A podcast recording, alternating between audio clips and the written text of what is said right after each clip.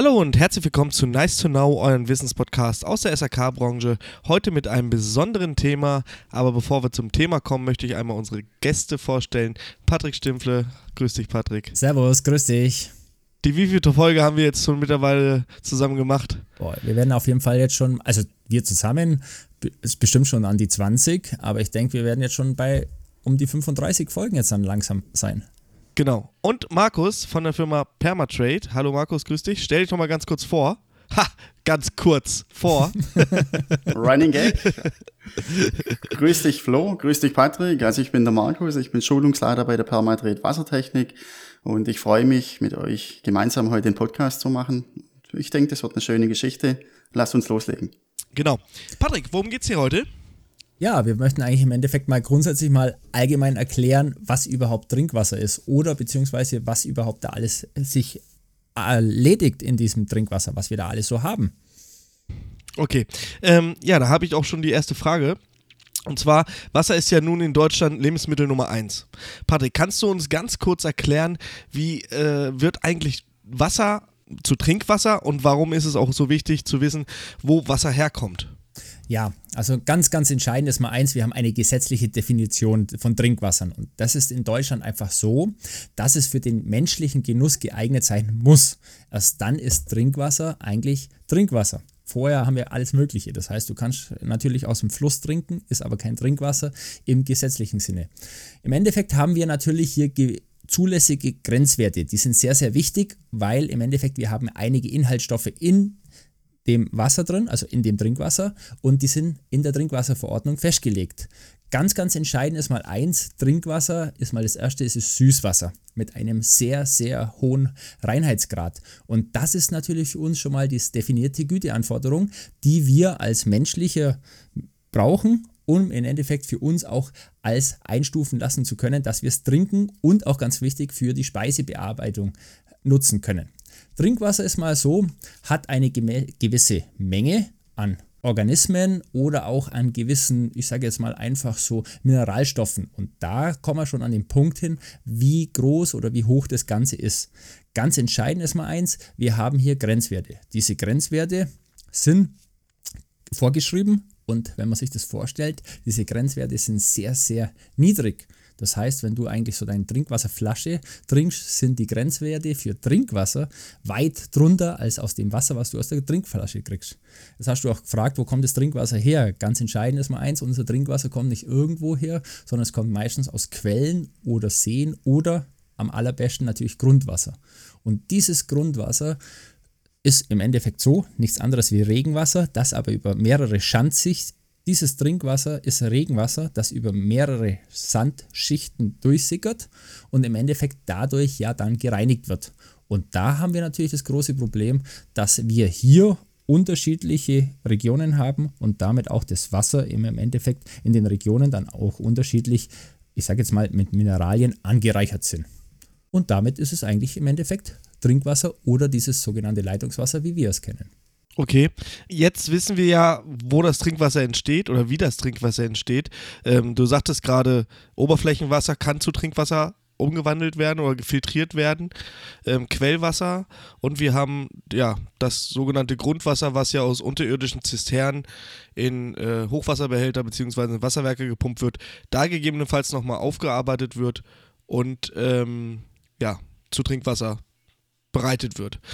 Ähm, Nun stellt sich mir aber die Frage, warum Trinkwasser so unterschiedlich kalkhaltig ist. Also ich kann es von meiner persönlichen Seite, ich habe hier vierundzwanzig Grad deutsche Härte, sprich, drehst du die Dusche auf, musst du erstmal einen halben Meter zur Seite springen, damit du erstmal vom Kalk nicht erschlagen wirst. So, das ist erstmal das Erste, ne? Ähm, aber warum ist Kalk, auch Carbonat genannt, äh, so, so im Trinkwasser überhaupt drin und vor allen Dingen in solchen Spannen? Ja, da haben wir schon, jetzt ist wieder der Punkt, wie ich dir ja schon gesagt habe, es dringt durch einige Sedimentschichten durch und da ist schon entscheidend, wo kommt das Wasser her. Das heißt, wir natürlich kommt das Wasser, das wissen wir alle, von oben, das ist unser Regenwasser. Und früher kannten wir im Endeffekt so dieses Regenwasser, der saure Regen war das früher so das Wort, inzwischen ist es natürlich ein bisschen anders, aber früher war dieser saure Regen so, da kannten wir das alle. Das heißt, das Regenwasser ist angereichert mit Kohlensäure und jetzt fließt dieses Wasser sozusagen durch die Segmentschichten, angereichert mit den Kohlensäure durch und löst unterschiedliche Kalksalze Das sind also Carbonate, Sulfate und Calcium.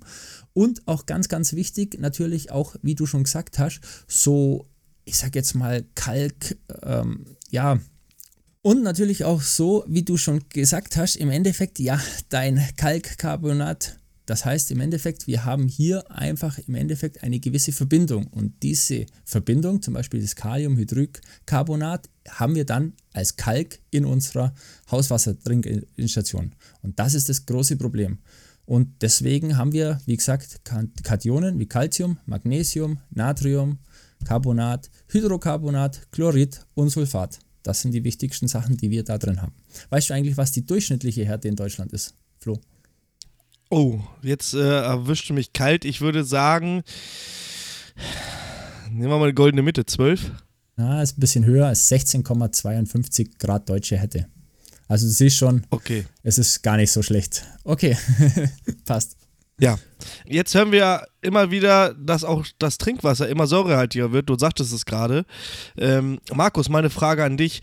Was haben wir, äh, wir denn noch an unserem Trinkwasser an Inhaltsstoffen und was kannst du uns über den pH-Bereich erklären? Also es gibt ja pH-Werte. Jeder in der Schule sollte schon mal diese, was ist es, Linie, ne, pH-Wert, Tabelle gesehen haben. Links basisch, rechts sauer oder andersrum sogar. Erklär mal. Okay, dann legen wir gleich mal los.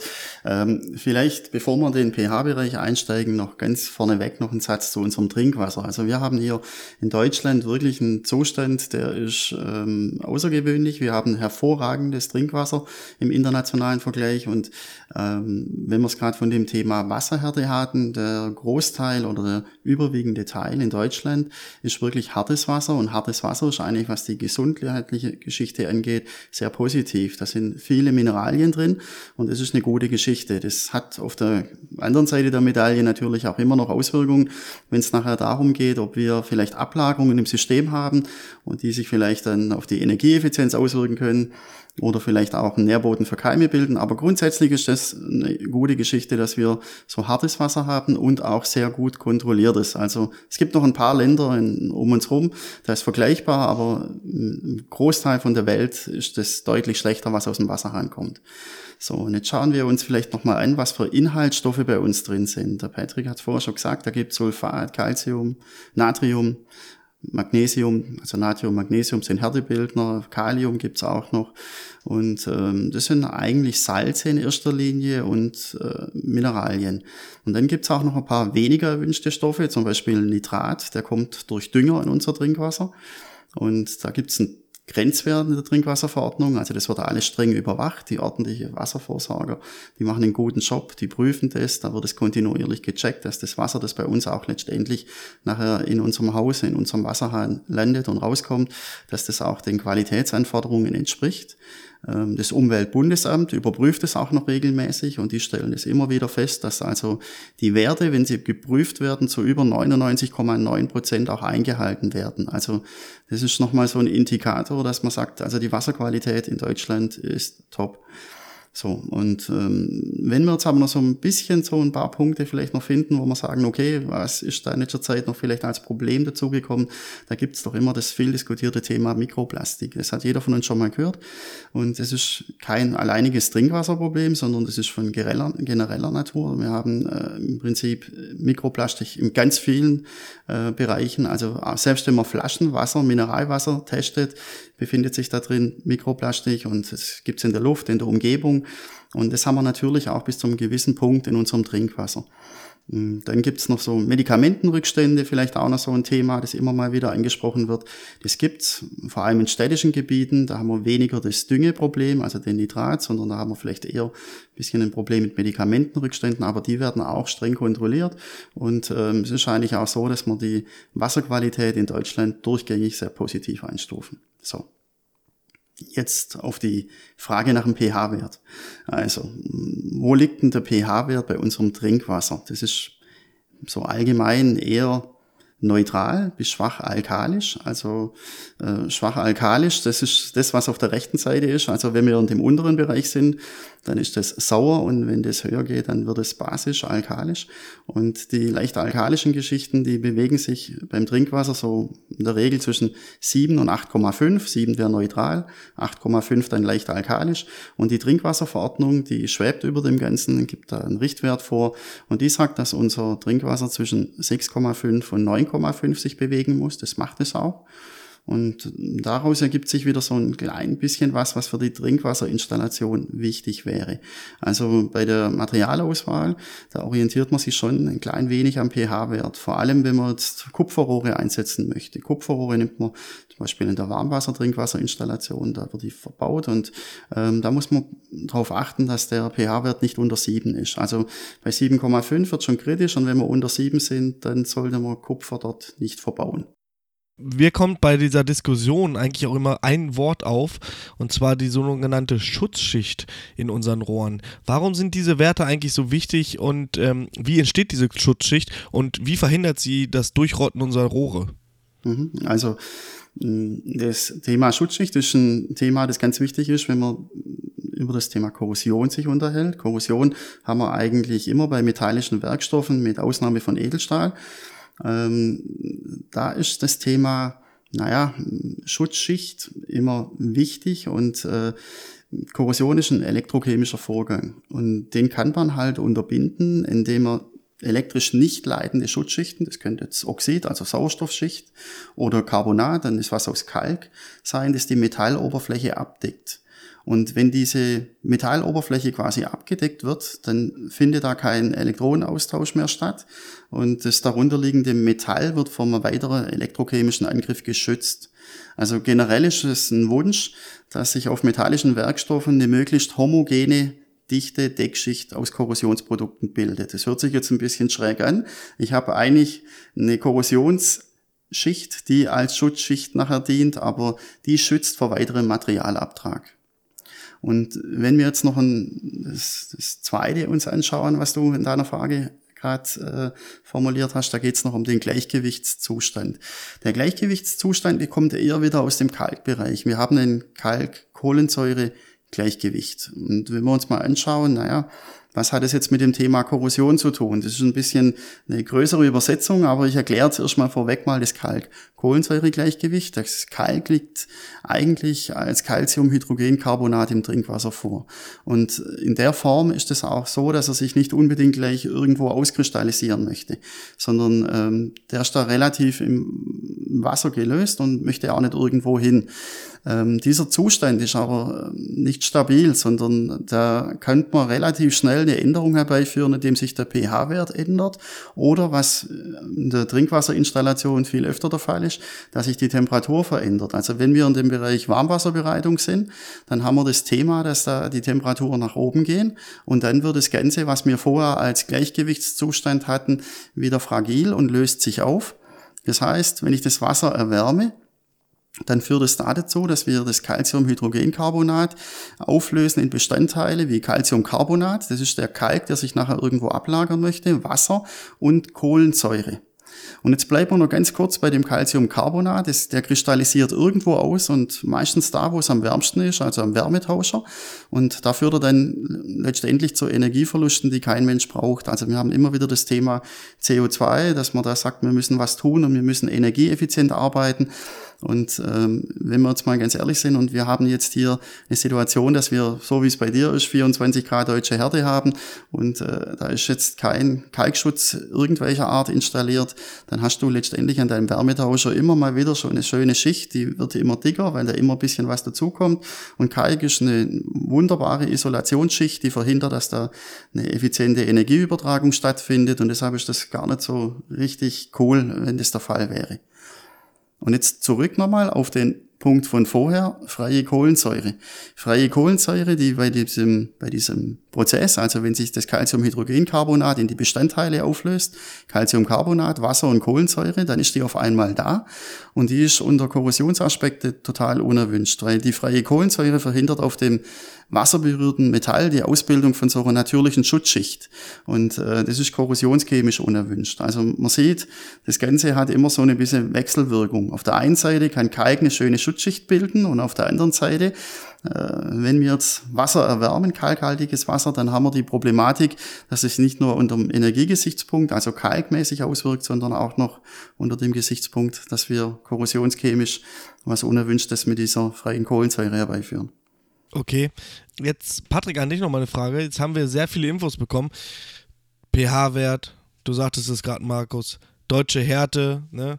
äh, Säure, Kohlensäure, Minerale, die im Wasser gelöst sind. Jetzt würde mich aber gerne nochmal interessieren, wie kann ich die Wasserhärte eigentlich messen? Ja, das ist eigentlich eine sehr interessante Geschichte, weil, sagen wir mal so, es gibt mehrere Möglichkeiten. Die einfachste Möglichkeit, die wir alle kennen, ist die sogenannte Tropfenform.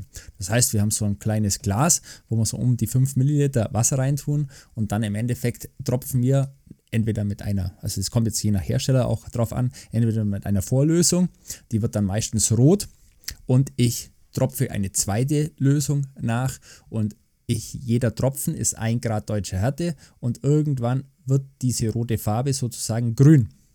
Das heißt, dann kann ich nachvollziehen, okay, was habe ich da? Das heißt, habe ich da wie viel Grad deutsche Härte? Das Zweite, was ich machen könnte, natürlich ein etwas teureres Verfahren, das heißt elektrisch. Ich könnte das auch über elektrisch und da kommen wir dann später schon an dem Ganzen hinzu. Wie kommen wir da und wie können wir diese Analysen überhaupt machen?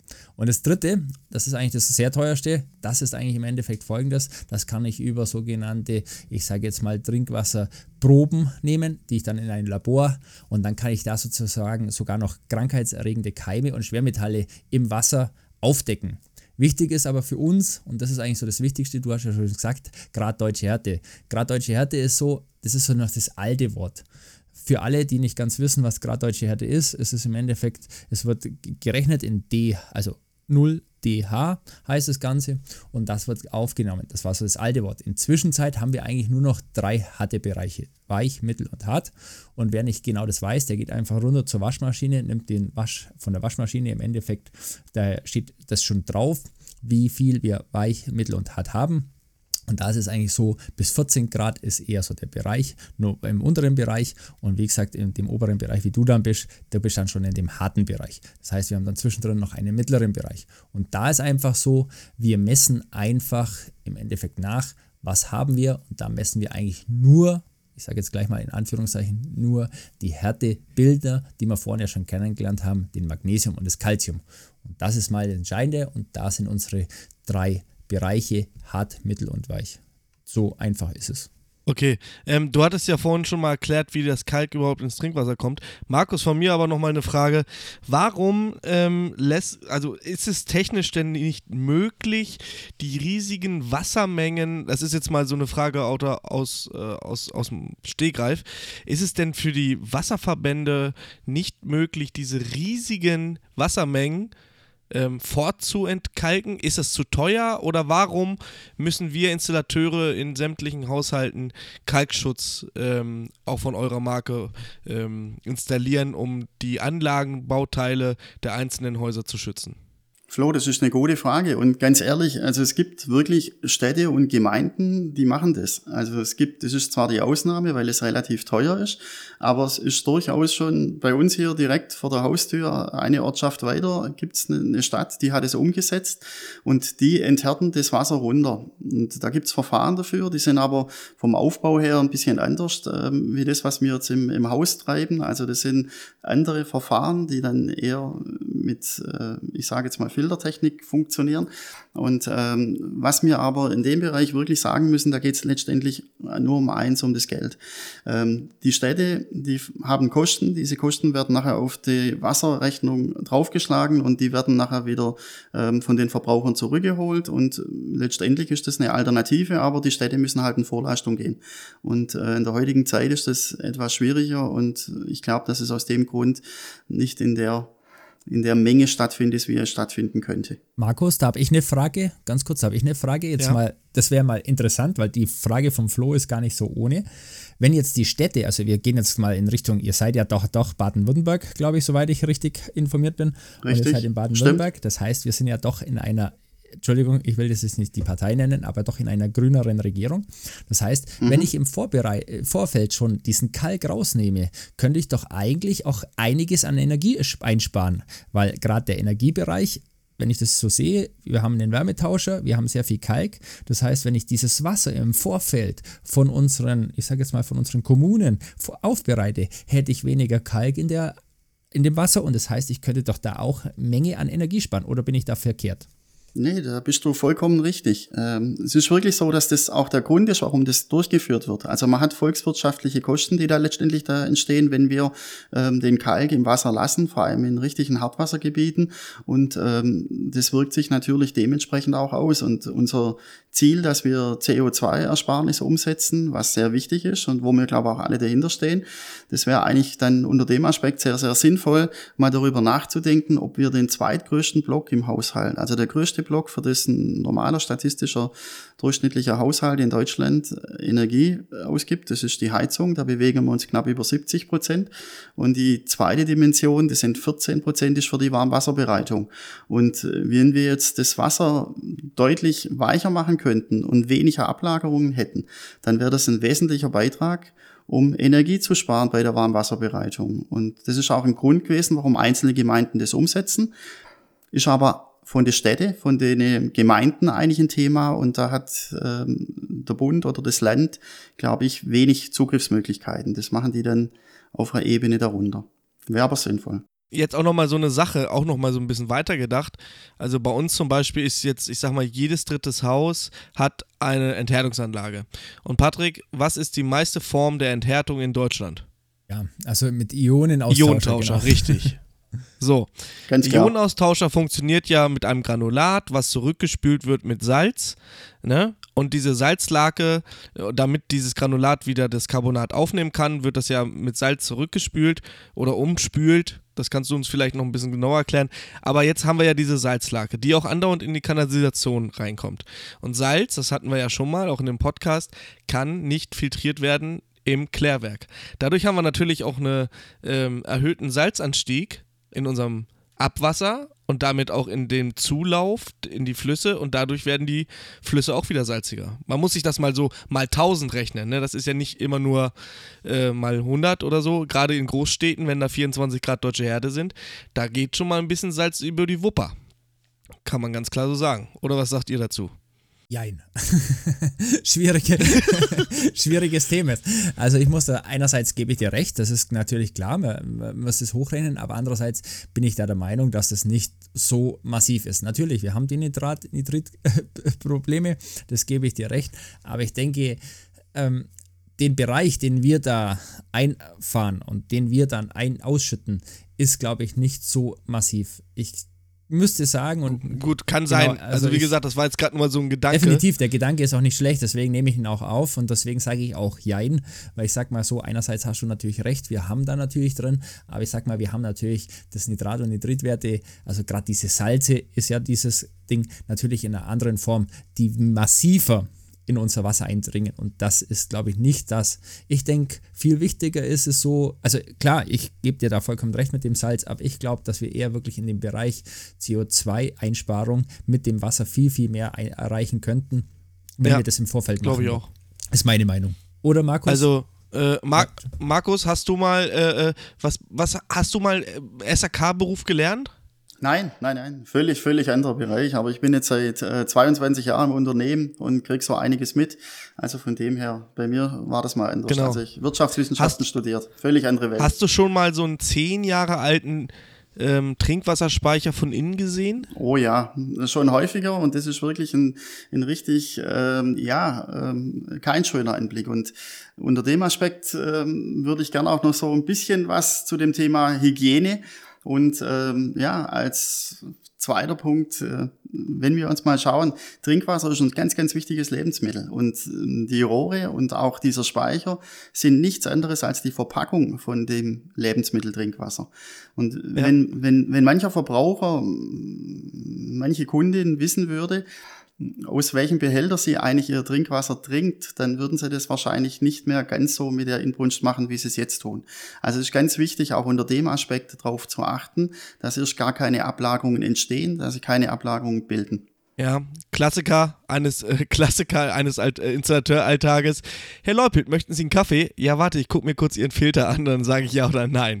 In diesem Sinne möchte ich mich auch äh, von der ersten Folge mit der Firma Permatrade und dir, Markus, verabschieden. Ähm, es folgen noch zwei weitere Folgen und äh, ja, ich würde sagen, für heute ist Schluss. Vielen Dank und mir war es ein innerliches Blumenpflücken mit euch beiden, heute wieder diesen Podcast aufgenommen zu haben. Macht's gut. Bis dann. Servus, ciao. Macht's besser. Dankeschön.